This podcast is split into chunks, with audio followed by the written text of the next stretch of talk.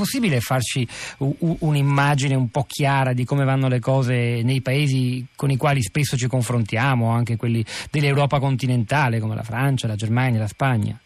Sì, certo, questo è un tema molto importante legato alla cittadinanza, perché la cittadinanza nazionale è il canale di accesso alla cittadinanza europea. Allora è chiaro che noi abbiamo 27 oggi legislazioni diverse per acquisire la cittadinanza all'interno degli Stati membri e quella italiana probabilmente al momento è la più restrittiva. Quindi in qualche misura si nega anche ai ragazzi di seconda generazione l'accesso a tutti i benefici garantiti ad esempio dalla cittadinanza europea. Eh, questo è un, un, grave vulnus, è chiaro, nel caso italiano. Abbiamo forme di ius soli temperato in molti paesi d'Europa, eh, in alcuni casi ci sono stati dei cambiamenti della legge sull'acquisizione della cittadinanza, come nel caso del Belgio, in molti paesi è in vigore lo ius culture, cioè la richiesta di compiere almeno un periodo di studio, di formazione in, nel paese di residenza.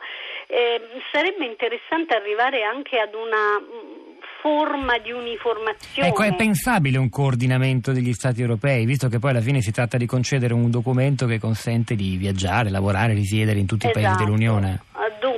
È pensabile, è auspicabile. Sì, ma, ma ci sono degli elementi concreti di discussione in sede di no, Parlamento europeo? È un tema molto difficile anche perché proprio per le questioni che avete sollevato, quindi processi migratori, intensificazione delle, dei processi migratori e fenomeni di terrorismo, è chiaro che c'è una chiusura invece che un'apertura da questo punto di vista e quindi anche il dibattito a livello europeo che ha visto una stagione, anche grazie, non entro nel merito, ad alcune sentenze della Corte europea di giustizia, dicevo una, una stagione di apertura verso la cittadinanza, al momento questo non c'è.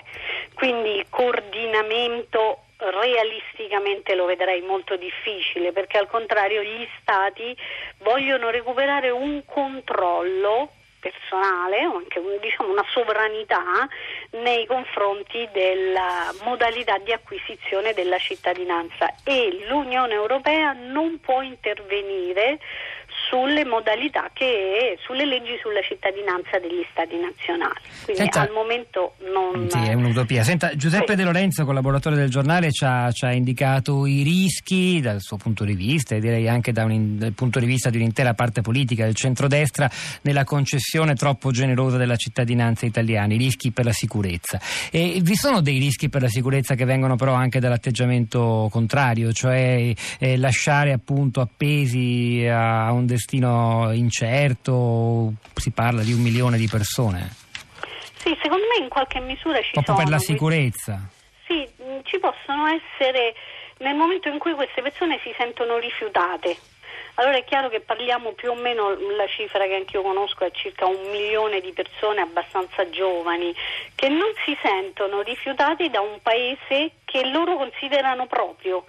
Io spesso ho avuto occasione di confrontarmi con loro, di parlare con loro, alcuni sono nel, nelle nostre aule dell'università, quindi cominciano anche a crescere di numero queste presenze dei, dei ragazzi di seconda generazione. Il rischio ci può essere solamente da questo punto di vista, cioè se qualcuno di loro dovesse sentirsi rifiutato e quindi poi essere particolarmente attaccabile da da forme di radicalizzazione così. Per altri versi io non vedo che la concessione della cittadinanza a persone che sono qui da tanti anni eh, possa costituire chissà quale problema. Come dicevate prima, il terrorista che eh, di Londra alla fine la, aveva, aveva, la cittadinanza per lo ius sanguinis, sì. non per lo ius soli, quindi una situazione anche uh, paradossale diremmo da questo punto di vista. Credo che sia importante conoscere le situazioni, c'è molta poca conoscenza. Eh, devo devo dire anche tra i coetanei, no? Io spesso ho invitato, ho invitato i ragazzi di seconda generazione a parlare all'università, a farsi conoscere e gli stessi loro coetanei, diciamo italiani, nativi italiani, sono rimasti davanti alle difficoltà che incontrano